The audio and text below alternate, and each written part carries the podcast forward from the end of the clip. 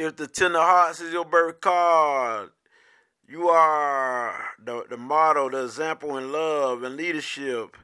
Because the tender heart said you are strong, independent individual who instinctively knows that all obstacles can be overcome through love and understanding. You are gifted with what it takes to accomplish success romantically, spiritually, and materially.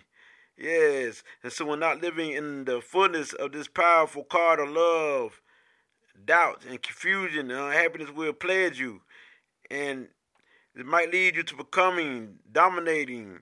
Yes, and so when expressing the positive side of this card, life is fulfilled with love and self mastery, and you can create and transform situations that will with your intention.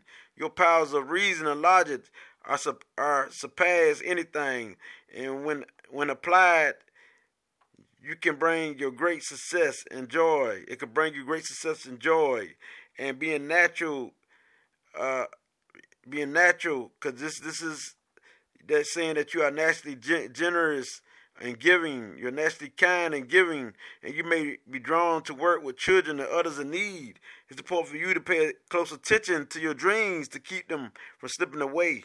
Give yourself permission to access and express your feelings with your loved ones. You have a warm, loving, and kind and giving heart and nature, and drawing others to you with ease. You draw others to you with ease. So change.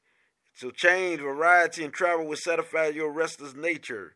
Self discipline is the key to your success, successfully direct, successfully driven, motivated self because you are su- successfully directing your ambitions, yes, to attain your greater your greatest purpose in life. You're a goal oriented person, and you are a naturally born leader and do best in positions of authority.